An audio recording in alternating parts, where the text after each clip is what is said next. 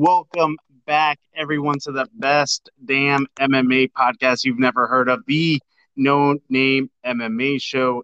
Thank you for joining me on this lovely October 5th. I am joined by a special guest. Please introduce yourself. Thanks for the special introduction. I'm a, a random, random MMA fan from South Africa. And uh, I have some opinions, like I suppose everyone involved in the sport. I like to share them. And uh, to give me a platform here and chat some some rubbish with them about a sport we, we are passionate about. For sure. And I can't wait to get all into the details, especially with this pass card that everybody was dogging on, but actually had 6 mm-hmm. finishes, four, I think, in the first round or something. I don't know. It was fucking insane. And also the controversial main event. Not that controversial, but a little bit. But first, um, how was your weekend? Do you do anything? Uh, at the moment, man, I'm busy stuck in a construction zone, which is exciting. But I've relocated my business and my house and trying to pre- prepare a hundred-year-old building to be uh, accommodating for business. So fuck, I've been running around doing all sorts of shit. I see on Saturday my uh, phone registered that I walked eight kilometers. Holy I don't know how much that is in, in miles, but uh, I didn't leave this fucking building. So doing lots of fun things like that, but well, nothing I, exciting. So I mean, I, I don't know what that is in miles, but you, you put in a lot. You at least put in like six miles at least. I think it's 1.6 miles to a K. So whatever the math is in that, I don't know. I draw pictures for a living, so that's chill. um, as for me, uh, I didn't have that much of a crazy weekend just watching the fights and kind of chilled. Uh, we had nice. Hurricane Ian over in the States. Um, Jesus, it affected Florida. I, I, got some gray clouds over here, so uh, nothing too crazy in North Carolina. And besides that, just Elon Musk finally uh, buying Twitter. So or, somebody or from so so do you vouch for Elon? Like what's what's the opinion because I have one and it's not flattering. Mm. I do not like My Elon. Musk. Look, he's he's got some attachment to South Africa. But as far as he's concerned, he's pretty much renounced that. He doesn't speak very highly of his time here or anything. Um, look, I'm I'm pretty critical of a lot of things capitalist based, and Elon represents that as a fucking figurehead at the moment. So definitely critical. Critical of his time in South Africa as well. I mean, he was raised in the upper echelon of the one percent. His family mm-hmm. having their apartheid mind from what I read, he had a, a, chauffeur driving him around as a teenager. I don't know anyone personally who's grown up with that kind of experience. So, I mean, his South African experience and mine are very different. But uh, yeah, I mean, fuck, it's interesting to see. He's a he's a businessman who's made celebrity out of it. So I guess it's strange to see on the other side. But uh, this Twitter deal, yeah, it sounds like it's it's more that he tried to get out of it, and his hands being forced a bit now. So let's see what happens. Yeah, I mean, that he's now committed to. yeah, it, it, so I've been. I, I used to be on Elon's nuts whenever I was in college, and the more and more I, I looked into it, I also did. I also did. Yeah. Yeah, it was like, oh well, you know, he's doing electric vehicles and he's trying to do renewable energy. But the more and more you look into it, it's like he doesn't sell any vehicles. He sells like thirty thousand exactly. compared to Toyota's million. It's of course, but it's double the value of Toyota.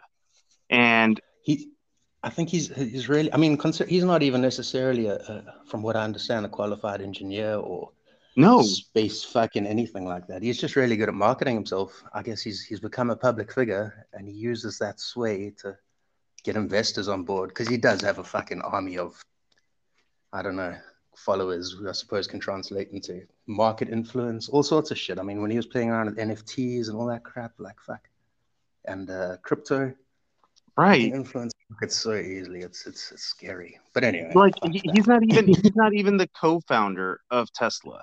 He's co-founder in name. He has mm-hmm. that title. He had to sue the actual founders of Tesla to get that title.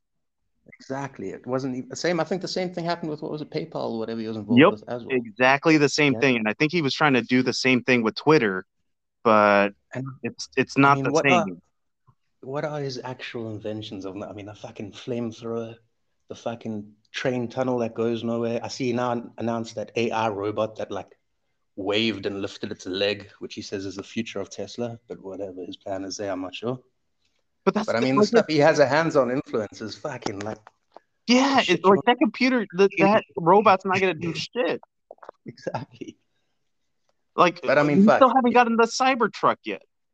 Exactly, and I mean his fucking demo for that thing when the window smashed. He's just writing the memes himself. It's a fucking. I know it's it's just a hype train now at this point, and people are like he's the only billionaire that people actually like, and I just don't get it. He's just as evil. Exactly. Why is he exact?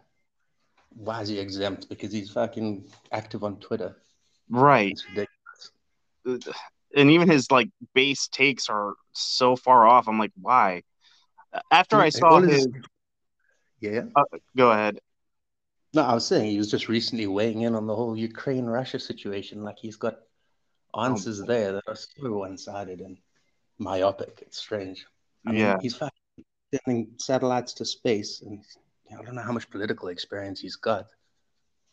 Yeah, South I mean, Africa's a country with some crazy political history, but like I say, it's not like he was here for that. And he's super critical of South Africa. He was quite mm-hmm. bullied in high school, I believe, and that influenced his opinion of South Africans quite a lot after he went off to Canada.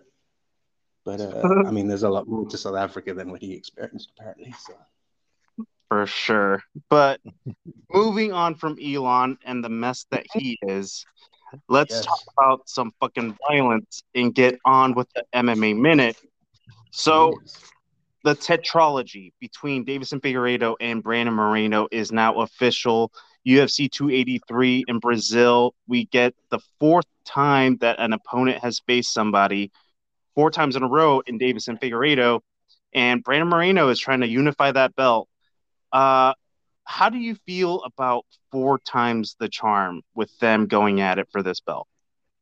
Look, I mean, oh, it's tricky. First time in UFC history, which is interesting.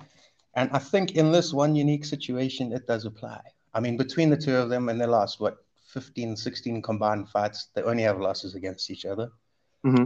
It's been, the fights are so fucking entertaining. When they fight, it's good fun. It's not like we're disappointed in any way and the rest of the division is a little scattered at the moment. I mean, not that much, but there is a little, a little, you know. I see uh, Kai Kara-France. I mean, he was up there. He was a potential contender. Askarov's fighting soon as well again, but he lost to Kai Kara-France. So. Yeah. Who would you put in the discussion if not those two right now?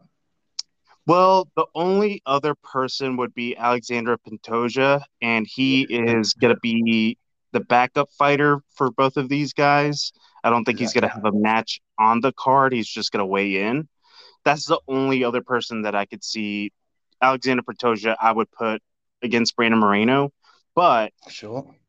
And Big uh, Rado against Moreno, every time they fight, it's just perfection. It's it is it's just crazy technique, crazy chins, it's just their styles complement each other so nicely. They get in there, ah, they get to express them. It's beautiful. It's, it's really, I mean, if the fights weren't entertaining, I'd right. question it. But like I say, every time it's just they.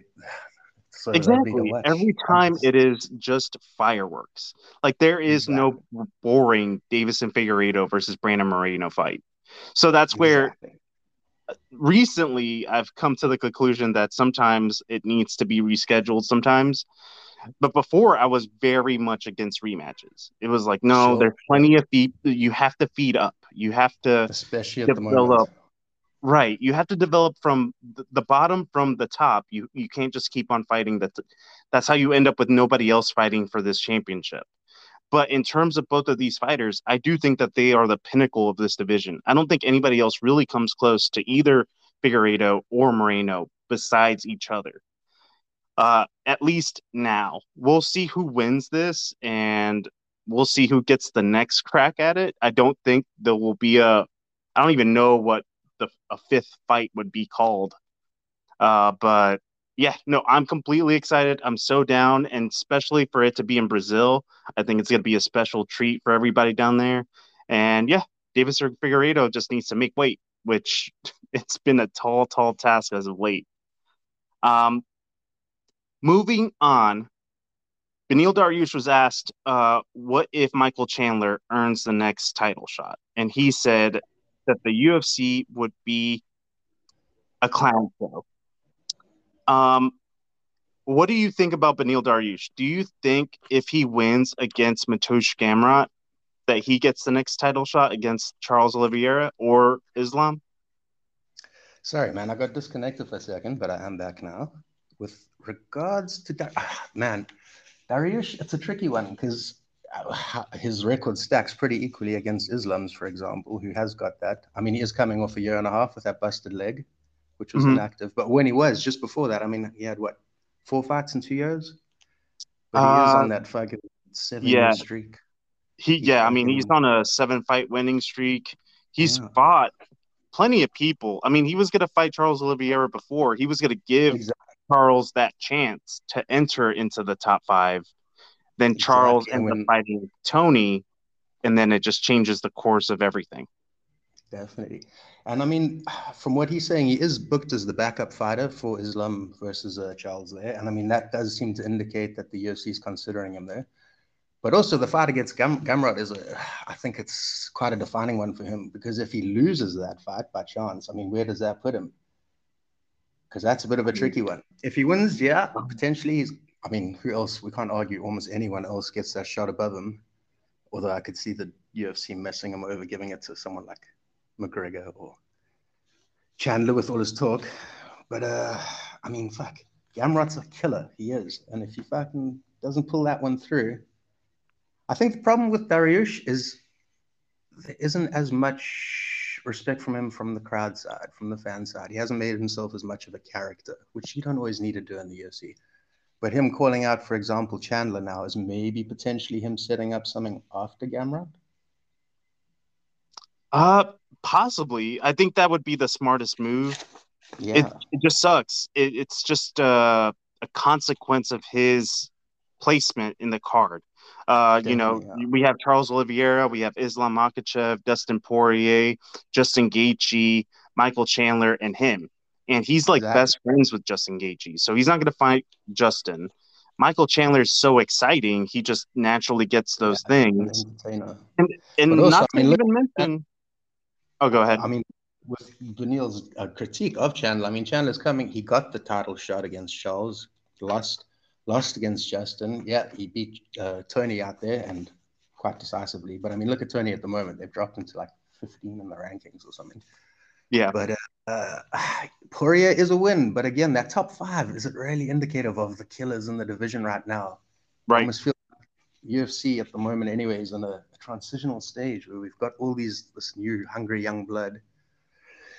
And the top of the divisions are uh, a lot of it is based on on previous things from from obviously from before, but killers at the moment are the guys whose names we can't fucking pronounce, and they're coming up fast. Can't mm-hmm. let that stagnate too much. Beneil's right. all on the top there. They they, they know they, their title shots and their title opportunities at the moment are do or die. I think, aside from Charles and Islam, who are fucking amazing and on top of the game. But I mean, even looking at Poirier, looking at Chandler, looking at Dustin, I mean, Dariush, I would say, is probably the most deadly out of those options, but they've all got the clout and the name behind them too, which gives them options.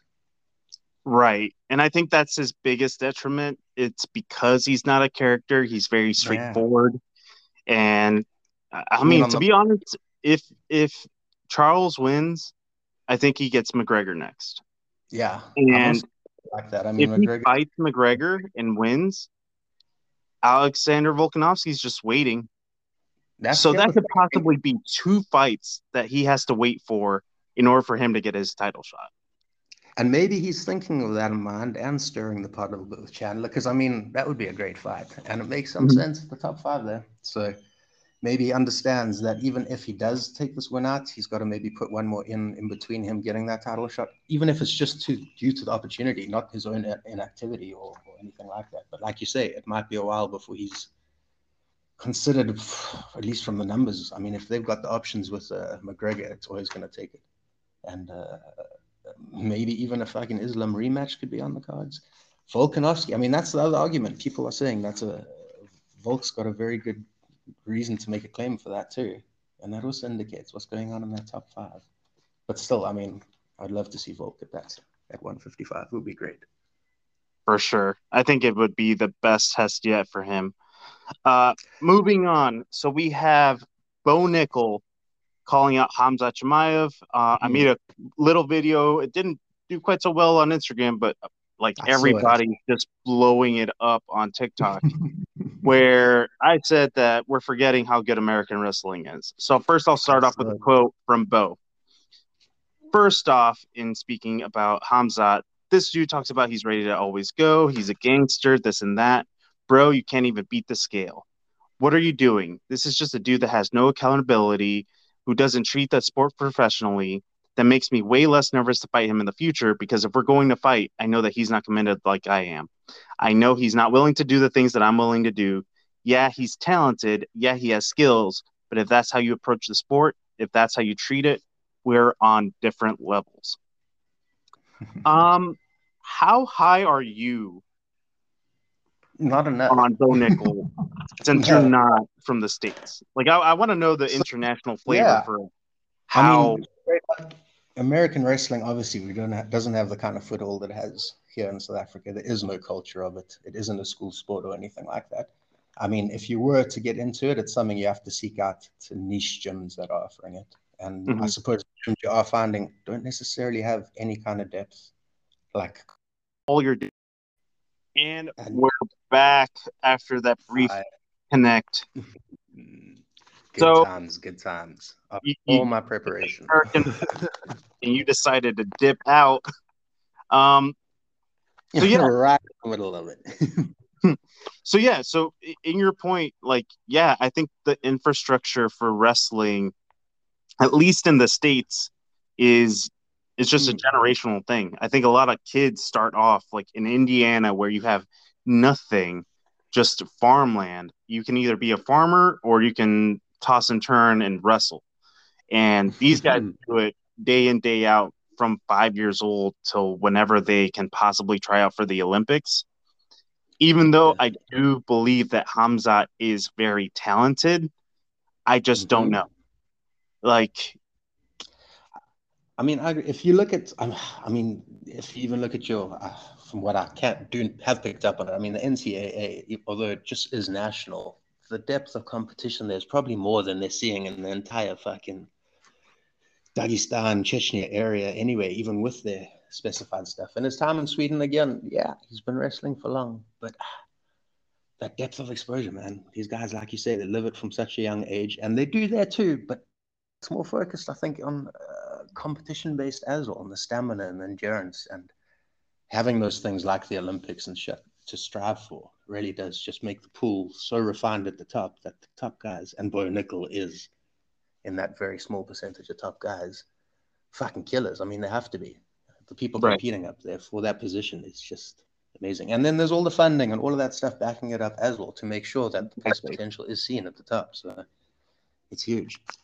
But again, I mean, looking at just being pure wrestling, does he have? I don't know too much. I mean, does he have striking experience at all? He, I know he like I mentioned, I think his mother's a, a amateur boxer, so potentially he's done some of that, or is he going in with just pure wrestling intention? I mean, from that's to see. Yeah, from two of his fights that I saw, uh, the last one with I think Donovan Beard, um, he almost knocked him out with one punch, and then yeah, exactly. That's what I'm saying. First it's, professional it's fight, yeah, his first professional fight was a knockout. So I mean, he's definitely not scared and definitely not just going out there and wrestling. He's knocking people out. Um, exactly. And I think everyone's expecting and intimidated by his wrestling that it opened up opportunities for him for his striking too, which is cool. Mm-hmm. But then also, if we look, uh, oh no, go ahead. Yeah, okay. Well, I was just saying, like other pure wrestlers who who we've seen an MMA, I was having a look to see what kind of success they've had. And uh, I uh, saw Michael Batista, who was bronze at the Olympics. He beat DC in the Olympics, I believe, from Cuba. Mm-hmm. But I mean, he was submitted by Maurice Greene on TUF, who's a kickboxer. Ooh. Then uh, I had a look at Kevin Jackson, Olympic gold, probably the most fucking decorated MMA fighter out there. But Olympic gold medalist, four time American D1 champion, two time world champ, three time World Cup medalist. And he's got a 4 2 MMA record. So, how much can it convert? I think that the trick there is that uh, Bo Nickal is not scared to engage and look at the opportunities that his wrestling gives him from a striking angle as well. Maybe those other guys were too focused on it. Maybe, and then they just forgot that he also had hands and just ate it. Yeah. But I mean, even his jujitsu, from what I saw in that Donovan Beard fight, where he ends up rolling over and just taking mount, and then rolls him over again into a triangle. I was just like, oh my, okay, I guess we're doing yeah, this now. I mean, yeah, I mean, transitioning out of that and seeing what wrestling provides him as a foundation with these other opportunities too. I mean, that's where it's going to get real interesting, I think. Mm-hmm. But I mean, from my side, not having grown up in the culture and such, I'm just very curious to see how such a specific style translates in the sport. Someone who is a purist and who is so fucking good at it. The other interesting element with him and Hamzat is, I mean, I'm assuming they're going to, if they meet up, if they ever do, will be at 185. Mm-hmm. Khamzat, I suppose, I think Bo Nickal's fought even at 211 here. So he's sitting probably on the heavier, more comfortable side of 185, whereas Hamzat's playing down at 170, although last time not so much. So uh, from that side as well, he's coming in as a big 185er with all that dominance on the ground. We saw Hamzat against Burns when he is fighting these guys who are willing. He said he didn't want to engage on the ground. He wasn't enjoying it. And uh, that's what'll get forced on him. So it'll be an interesting matchup.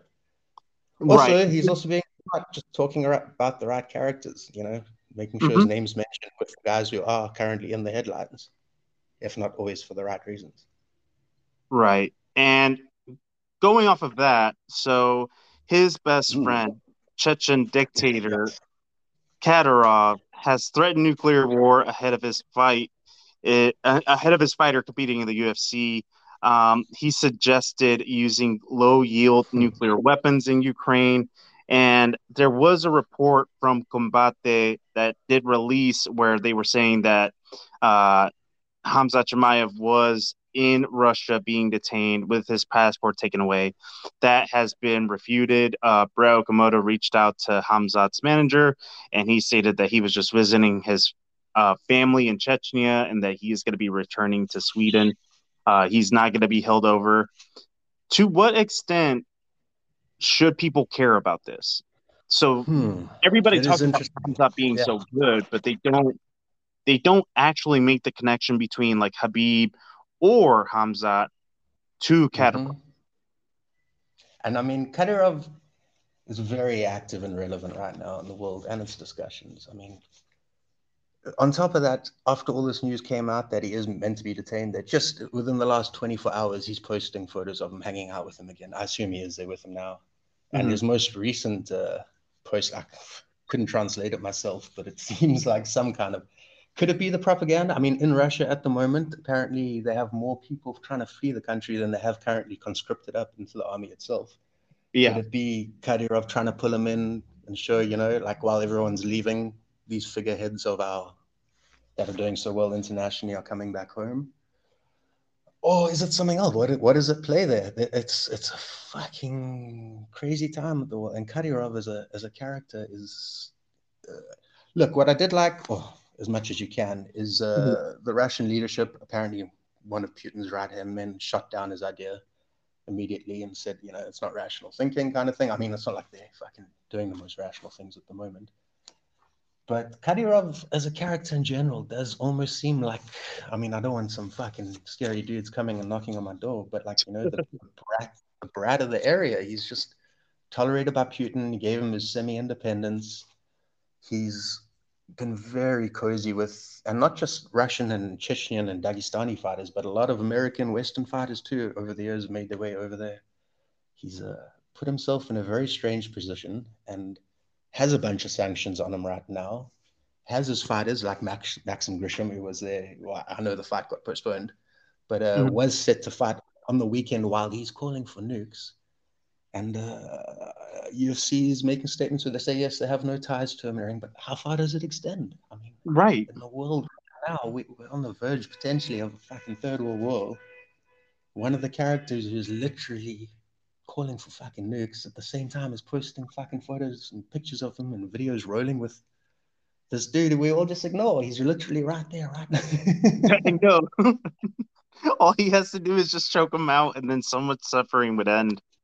Uh, I mean, yeah, Kadyrov literally has crimes against humanity charges against him. It's insane. Right. um, I just don't. I don't see the uh, the appeal. I don't see why. Hamza is a product of the war in Chechnya, exactly. which Kadyrov is partly responsible for. Like, how do you not blame this person for you having to leave your country and having reason, to leave yeah. it to go somewhere else to prosper? Like, how I mean, do you not correlate the, the Dagestani fighters as well? I mean, it was up until what 2007 they were having a civil war with Cheshire with Kadyrov's father. I mean, that Akhmat MMA is named after his father, the man responsible for how many of these guys' deaths are. And that mm-hmm. also makes you worry how, how much of that is out of social obligation, fear, I don't know. I mean, I'm, I'm clueless to how the, the power plays happen over there, but there's obviously discussions. People mention like you know these guys don't have a choice but hamza looks very happy next to him. I mean he fucking personally called him out after the burns fight saying like i hope you're watching brother and this and that. Yeah it's just weird. I just don't yeah. i don't know. And i mean where do we draw the line? And what is ufc's gain from this? Is it the influence in certain countries within you know certain markets and stuff where I don't know, like for example, the Dagestani and Chechen fighters have very big influence in the Middle East where they're able to do all their stuff with the COVID lockdowns and shit. Like, is it those kind of obligations where they, they have to turn a blind eye? And how far mm-hmm. does it go? I don't know. Like, what is yeah. their motivation for tolerating it aside from money? I mean, it's always coming down to the money. But... Yeah. And the UFC at that point will tolerate anything. Speaking exactly. of the money, uh, mm. Mark, for this past weekend, attended UFC Vegas 61. So, according to Ariel Helwani, the UFC approached Mark Zuckerberg saying, like, hey, it looks like you're an MMA fan. Do you want to catch a fight? So at that point, the UFC shut down the Apex, not allowing any family members of the fighters, any fans, any media members. It was pretty much a private Mark Zuckerberg party. However, he did not himself rent it out. It was the UFC that approached him. So mm-hmm. off of that, there was a, a lot of like drama and stuff that kind of went along with it. Uh, so there was the media members first that they were like, "Hey, like, why can't we do our job?" Then it was the fighters. So in one of the craziest little turns, uh, Li Jingliang got a new suit to go down on and support her as a you know a tournament and he was not able to come because everybody was banned. So this is the second time this guy has gotten a suit this to just to wear it. I think this is uh-huh. one of my favorite narratives in MMA or in the UFC at the moment, and I'm glad that it continues. Even though it's sad for him, I'm just glad the fucking legend of his suit continues. Goddamn. at this point, how did you feel about Zuckerberg being at UFC Vegas? Look, my feelings to start. Look, there was discussions on they were uh, using it as a showcase for Meta. I mean, well, uh, the VR whole sort of thing with the metaverse and all that crap. But I didn't see too much more discussion from Dana from that side, so that's probably bullshit. But then my feeling is they've had how many celebrities at events? They've had the goddamn sitting president of America at events. Is Mark Zuckerberg a fan of MMA culture and the whole vibe, the crowds, the fans, all of that, or like a robot, purely technique? Was he just there to observe the fucking sterile environment? I don't know. But part of me did enjoy the kickback to uh, COVID times where we could hear every punch. You can hear the coaches' and uh, inputs and stuff like that. A part of me did like that. But again, it just seems so classist. It's it's so weird. the fact that the fighters' families couldn't be there is, you know, these are the guys putting their fucking health, their lives potentially fucking all of that on the line for these people. And if they're locked out, it's, I don't know. But Zuckerberg and his wife's family, who apparently aren't even that clued up on it based on some of their reactions get invited. It seems strange. I don't know. But again, another interesting element of it is doing that. Look, I don't want to diss the fight night or whatever. The card was what it was, but it wasn't exactly getting much media attention or anything. And almost by excluding everyone else and including this one person, Dana was again able to generate so much more interest and media reporting on the event and make sure UFC is again in everyone's faces on a platform they relate to outside of just fighting. So, could argue that was a smart move. Uh, yeah, for sure. I think you're right. I think it created more controversy, and for a card that on paper did not really show up as it. I mean, it's not UFC 280. This is a yeah, different. This is a, a a card in between two weeks where there are no UFC fights. It's a female main event.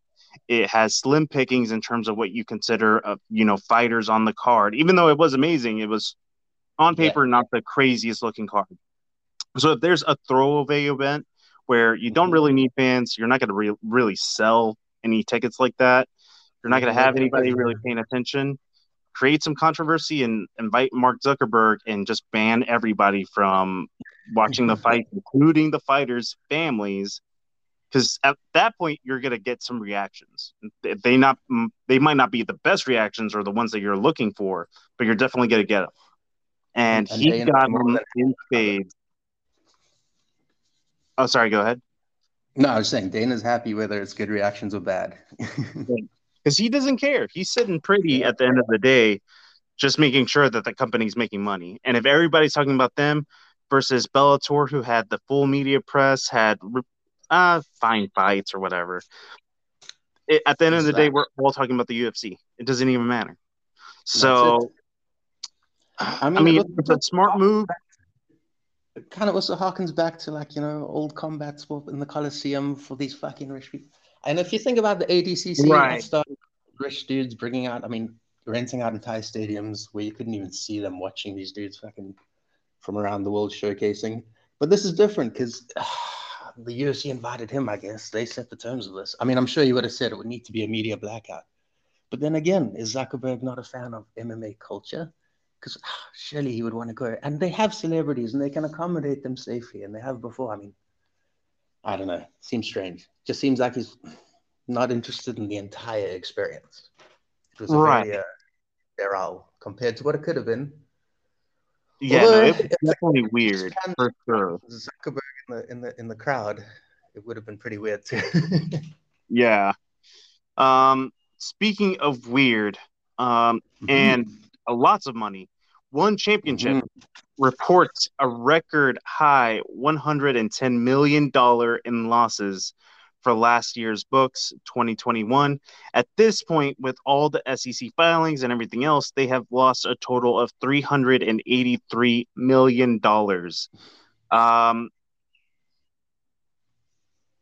do you well so that's the thing so the finances for one championship are very very sketchy there, yeah.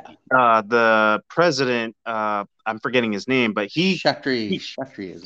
Yeah, he frequently says that those numbers are not correct. Don't believe everything that you see in the media. But this is Bloody Elbow reporting it. That's been corroborated with filings. So these are legitimate numbers. Do you think one championship is around for the next five years? It's tricky. I mean, from what I saw, that they've been reporting these losses since 2017, and again, they blamed a bit on COVID. But I mean, that's consistent loss over a long time. Mm-hmm.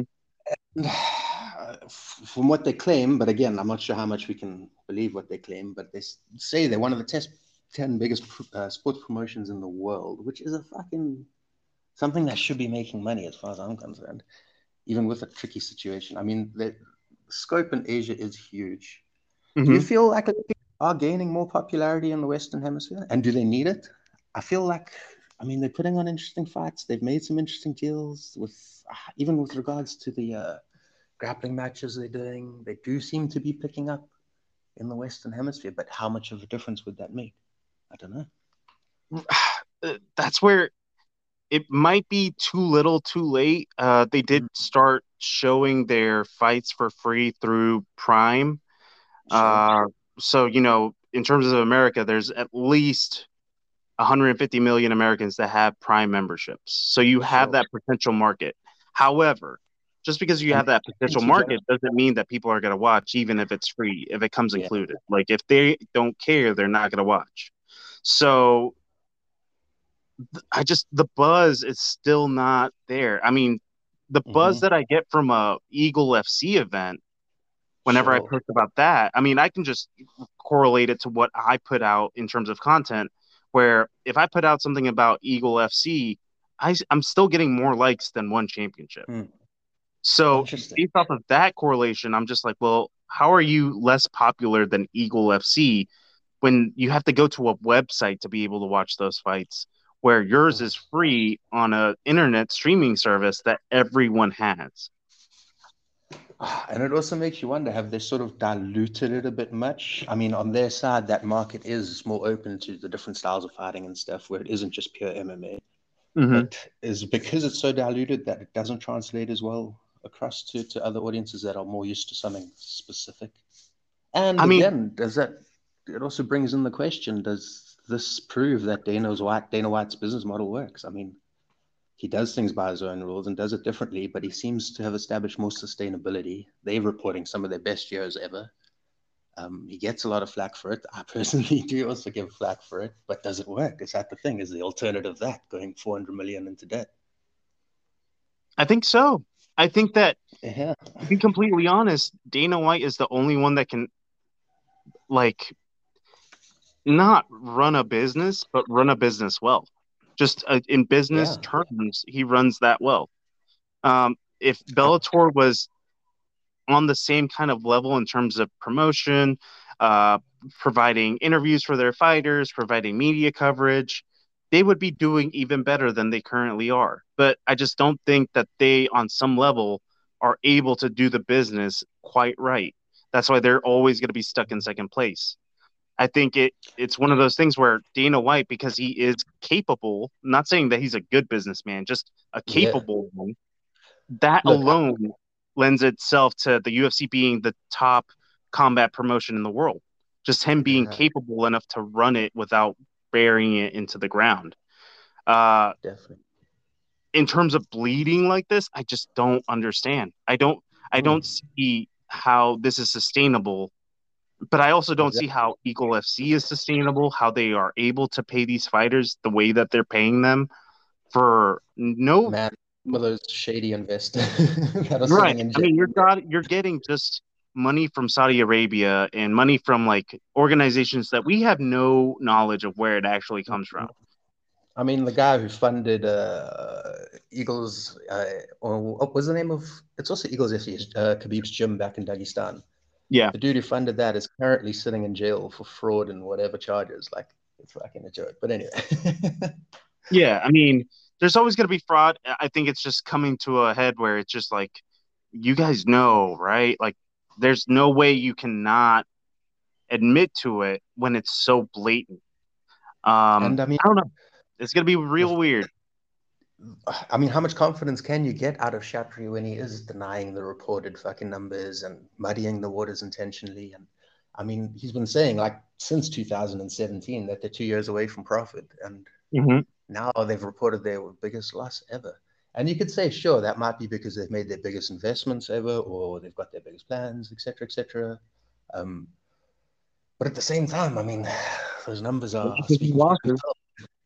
and even even if they gained all that popularity, most of their income does seem sponsorship based. But if they have this deal already in place with Prime, they're going to potential sponsors and saying, look, we have an audience of 1.5 or 15, uh, whatever those numbers were you said. It's not mm-hmm. like they're basing that on viewership. They're basing that on their contract already. So they're going to mm-hmm. have to break into whole new markets beyond what they've already secured with a nice foothold in America to get attention of other sponsors or move to an entirely different fucking the. But yeah, I mean, they're spending money, but it doesn't seem to be coming back. Yeah. Uh, I mean, at the end of the day, as long as fighters are getting paid, I could care less. That's but that's the other side the more, of it. Yeah. But the more competition that there is, the more opportunities that there's going to be for fighters. So it would suck to see one go, but I mean, the yeah. way that they're going, I just don't even understand how that business plan can even remotely sustain itself. Yeah, uh, I mean, especially considering their last year is their biggest loss. I mean, that's that's not a good sign. Yeah. But that's it for this week's MMA Minute. Now we're going off to It's Time, where we go into deep dives over three separate topics. First, so Joe Rogan recently, after being uh, confronted about Brendan Schaub's conspiracy theory concerning UFC 278, uh, he says that Brendan Schaub needs a handler. Now Brendan Schaub responds back to him saying, "People like people like to get mad at me. Come on, do you actually think Dana would actually do that to UFC 279? Brendan needs a handler. Do I, or does your boy need a handler? I'm not the one playing grab ass with Mark Zuckerberg, letting him rent out the UFC, shutting it down for his own entertainment. You should have ran by that. Ugh, you should have run that by me, right? I don't need a handler. You guys need a handler. And he continues saying that, uh, let's see, he calls Mark Zuckerberg pretty much a casual, saying that he's only been following the sport for a week. How can you do that to the fighters? Um, how do you feel about Brendan Schaub? Man, this what a strange fallout between the two. Look, Brandon was as a fighter a non-entity. He was, you know, he did his time. We can never forget he did fucking knock out Cro Cop. Yeah, but I mean, he built himself into a figure, but one that he's like such a hmm. His opinions. He, he's got a platform, but he doesn't have the opinions for that platform. If I can put it like that, mm-hmm. he seems to be a lightning rod for controversy, which keeps him in that platform it seems like he gets more attention currently for his lack of stand-up skill than its actual stand-up skill. Oh my god! But at the same time, this fucking I don't know the weird play out that Joe Rogan and the whole narrative between him and Brandon's kind of strange. I mean, obviously when he called him out and got him to retire and stuff, that was strange. I don't know. Now this also it's just a weird. I don't know. I don't know how I feel about it all. For me, like I I get what he's talking about, but just because I get it doesn't mean that it's right or understandable. Um, like I said, so it, it was proven that Mark Zuckerberg did not rent this out. He was approached by the UFC. Like it was told to everybody by Earl. Like if you look for it, you can find it. And you're right. I think he has the platform that he doesn't deserve. He has that platform because he's Joe Rogan's little baby. Exactly. So for him to bite the hand that feeds, it's a little weird. A especially considering also, that everything that he has is because of Joe. And also considering the topics at hand that he's finally decided this is the hill I'm gonna fucking die on. I mean the fucking Nate Diaz conspiracy theory thing and the fucking Mark Zuckerberg, two so compared to the other issues that are at play at UFC and that he has an inside fucking knowledge and experience of. These are such strange ones to decide. Okay, here we go yeah, this is the one I'm gonna. It, it just, it, it, I just don't get it. I I don't understand how you think. For me, the casual argument, like, oh, he only started watching MMA last week, like, it's a terrible argument to make. Because Definitely. me as a fan, I want more people to enjoy MMA. Now, I love I Mark Zuckerberg. Man. Do do I want Mark Zuckerberg to be in every? No, that's not my point. My point is that the more fans that get to watch it, the bigger the sport gets, the more money that the fighters get. We want to grow this. So, if I mean, anything, Zuckerberg, right, Zuckerberg bring Zuckerberg, get more exposure. Different, like normalized part of society where, I mean, Facebook, that whole world, yeah, he's a strange character, but I mean, he, everyone fucking, and the mother's goat knows who Zuckerberg is. And it, uh, having his name associated with UFC and that kind of thing, it's a good thing potentially for these people who are like, what's going on, you know? Um, it validates potentially what's going on here a bit more too to people who have negative opinions. So although we can be critical of the entire experience, perhaps the association does help grow the sport. Hopefully. Hopefully. That would be the main point, but still, it's just I don't know. Brendan Schaub has no room to talk about mm. being a casual when he can't even get Song Yadong's name right. So, I mean, I mean calling Jon Jones, John Africa, and multiple mm-hmm. other fighters that he just doesn't even care to fight, figure out their names. I, mean, I just such a big basis of his fans is because they are casual. I mean, like he relies on that. He right. Criticizing so much of, of his own fan base too. um, but yeah, I don't know. Brendan Schaub is just a hot mess. He's, he's so strange. I mean, that's the thing in UFC. Like these strange characters rise to rise to the top in, in the general public perception, and they're not always the best representation. Mm-hmm. Fortunately, he's been given this platform, and even like Netflix specials and stuff. I mean, what strings were being pulled behind the fucking curtains for that shit to happen? I don't know, because it wasn't on the strength of any of his fucking shows. I'll tell you. For sure. Uh, so he owes people favor. oh, sorry. Go ahead. No, I'm saying potentially Joe most of all, but he owes a lot of favors. And to be that kind of critical over such strange topics, like I say, I mean, these aren't things that really matter, for example, for fighters, like, you know, the pay situations, the weight cuts, the weird things that really do impact them, health insurance. Maybe make a stand on that and you'll get some support. But Zuckerberg and conspiracy theories, that's just fucking, you know, strange. Yeah. Uh, moving on to our final subject. Last mm-hmm. week, the main event between Mackenzie Dern and Yan Xiaonan had some expectations of it that were going to be on the boring side. I thought that that fight was, mm. I thought it was really entertaining because I, I, I've just, I'm an older MMA fan, so I've grown to love the appreciation of grappling. I get it. Sometimes we just want to mm-hmm. see violence and strikes and elbows and everything, but sometimes superior grappling like that just shines. Um, did you watch the full fight? And if so, what did you think about that fifth round? it's a tricky one, eh? Because I mean, with something that is so close, and when you've got such,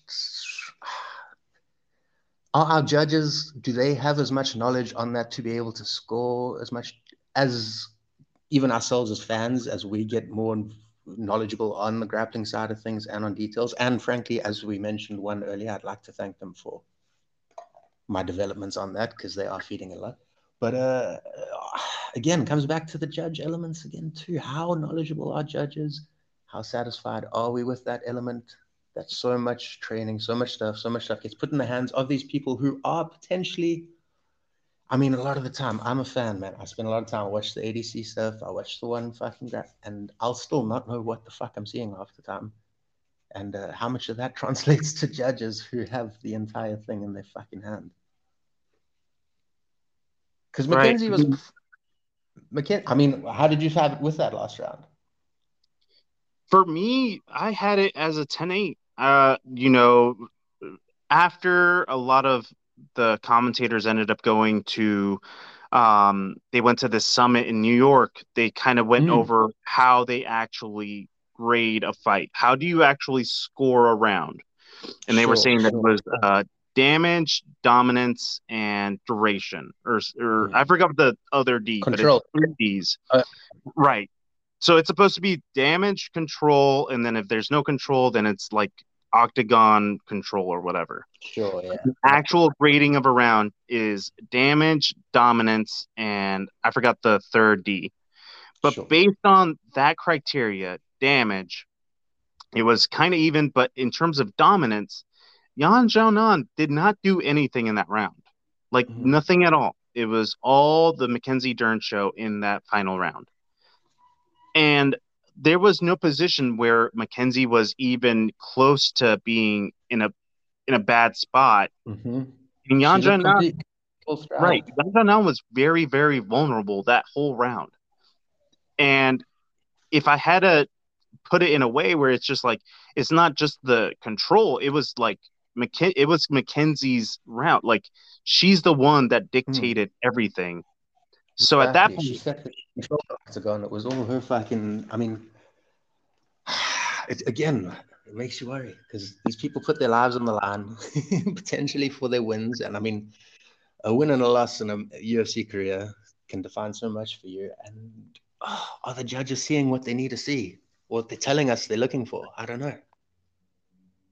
That's where I'm okay with the decision because mm-hmm. even if it wasn't a win for Yan Xiaonan, it was going to be a draw. Sure, and sure. that wasn't going to be good for either one. So at least Yan Xiaonan breaks her streak of three losing fights. And in terms of Mackenzie Dern, I I still think she could be a champion. She's so yeah. scary on the ground. I just I see her pulled out of the top five after that loss, but I mean I don't think it'll be long before she's back up in there. Yeah, I don't think it'll be long. I just wish she just went and learned how to wrestle. If mm. she was hmm. able to take somebody down and use her jujitsu, like she would be unstoppable. She wouldn't. It's, it's, once she's on the ground, she is a fucking assassin. But that getting from A to B, getting them to that ground, is a fucking right. weakness. And it's, I mean, she stepped up with her striking. This is another little element that needs work, and hopefully after stuff like this, maybe she was flying too high with the losses and the ground game working out for her so much. But maybe she will hopefully review that a bit. But ah, I suppose that's the thing. We we get frustrated because. Uh, what we see doesn't always translate. Right. what a Japanese is also another story. But also, you mentioned, I mean, at the start of that discussion, saying like it was considered perhaps a bit of a throwaway and stuff. Thoughts on a uh, Vegas 62? Similar yeah. situation? I mean, similar situation. There's only currently four fights that are official in the UFC website. It's Alexa Grasso versus Viviane Araújo, which is going to be the main event. And then the three other fights that have been confirmed, and the only ones that are on the UFC website, Google, and everywhere else, are three prelim fights. Mm-hmm. So, do you think that within a week they're going to fill out this card? Yeah, and how do they? I mean, I know there's various discussions. Magny versus D-Rod. D-Rod just a quick turnaround, which mm-hmm. be interesting to see. Cub Swanson apparently debuting at bantamweight, which is interesting because he's doing that off the three wins. I mean, mm-hmm. you would think he'd move down after not seeing success, but uh, says he wants to challenge himself more. That's being discussed against Jonathan Martinez. Martinez. Mm-hmm. Martinez. Uh, but then, yeah, I mean, so many cancelled fights. Milsick versus Britos off as well now, broken hand. And is Araújo and Grasso, is that a. I will be honest, on paper, again, I'm dismissive of it, but looking back, they both have always entertained me, especially in the last few fights. They got mm-hmm. good names on the belt, but is it enough to carry a card? What else is on there? Like, yeah. No, I mean this card is even more of a throwaway than this this past one. Mm-hmm. Um, I think it's going to be a really good main event. I, have never seen a Viviana Araújo fight where I'm displeased. Exactly. Alexa Grasso, she has amazing boxing, so I do think that it's going to be standing up for a majority of the time. And they're both really good fighters. I just think that some of the narrative around women fighting and MMA, it's kind of diluted. It's kind of like, mm. I get it, I get it. Rose versus Carla was terrible. Sure. Fine. But, but that isn't the showcase of the best. I mean, just after right. that, we had a Wei Jing and uh, Joanna. I mean, that was fucking beautiful both times. Yeah, and, and that's mean, what, that was forget about Demian Maia versus Anderson Silva. Did we forget about Yoel Romero versus Israel Adesanya? Did we forget about all these other boring, terrible, god awful fights? Dude, Just Rory Mac versus two. First one, two rounds were boring as fuck. Just saying. yeah, I mean, but that's one of the greatest fights in fucking history. Yeah, it's just I just think they get a, a lot of unnecessary slack, even mm. though some of the fights are going to be really, really good. I, this fight, Definitely. I think, is going to be really good. Do I think the card overall is going to be good? No, I. I don't know enough of the card. There's there's only four fights available, so. And how, how much time do they even have to tie it down? Sure, there's willing fighters out there, and that's the thing. Look, a lot of these new fighters, this new crop, I, I might not mm-hmm. know them, but I can put on a show, so I've always got time for it. But does the UFC have the to have enough prepped fighters who are fucking camp ready to go? I don't know. I mean, now with the current ingression of all these Dana White Contender Series fighters, I'm sure they're going to be like, yeah. "Hey, you know how we just signed you? You're going to need a fight next week."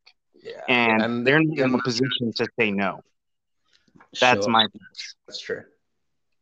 And again, it's going to be people we don't necessarily know, but those are the guys with something to prove. Those are the guys mm-hmm. who they want you to know their names. So definitely worth giving them some time. For sure. I think it's a, a little lackluster in terms of what we're seeing currently. I do think they'll figure it out beforehand, and I think we'll still have a pretty fun little card, but maybe just mm. people that we don't know or we're not paying attention to. I see Strickland Cannonier is going to be rescheduled for uh, December because it was they were headlining that one, I think. Yeah. Yeah, that was my birthday card and they ruined it. Strickland's been quiet lately. I mean, I don't have Twitter, but fuck, I haven't heard anything from him in a while.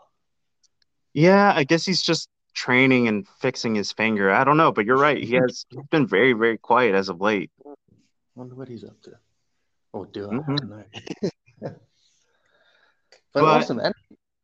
Um, that is it for this week's show. Uh, thank you for hopping on, Baden. Uh, Sorry the uh, internet issues. We have uh, load shedding here in South Africa, which is fun to play around with. oh, no worries, man. Uh, if I could say so, I do awesome. think Good it is our best episode yet. Uh, Baden, do you yeah. want to tell people anything you got going on? Mm, nothing specific, man. You you'll find me maybe in the comments causing some shit. I like to stir the pot a bit, but otherwise, hey, just glad to share opinions with uh, passionate fans. Sounds good. I'm sure you'll hear something from somebody listen listening to the show being like, "Yo, what the fuck were you talking about?" I get those comments all the time. Like, okay, dude, it's fine. Dude, I yeah. wear it as a badge of honor that uh, Dana White is personally like he gave me a reply with the the rolling eye emoji, which I assume was basically calling me a fucking idiot, but I wear it as a badge of honor. He's probably in his room calling you a goof. yep more than likely. but awesome. But, we'll chat again soon, Andy. I, I enjoyed it. For sure. Um, from me, Motivated Andy, and from you, go ahead. Baden, just Baden. Have a rest of your week, everybody. From me and Baden. Talking to you guys next week. Investing your health. And as always, fuck you, Jon Jones. Mm-hmm. I'm with it.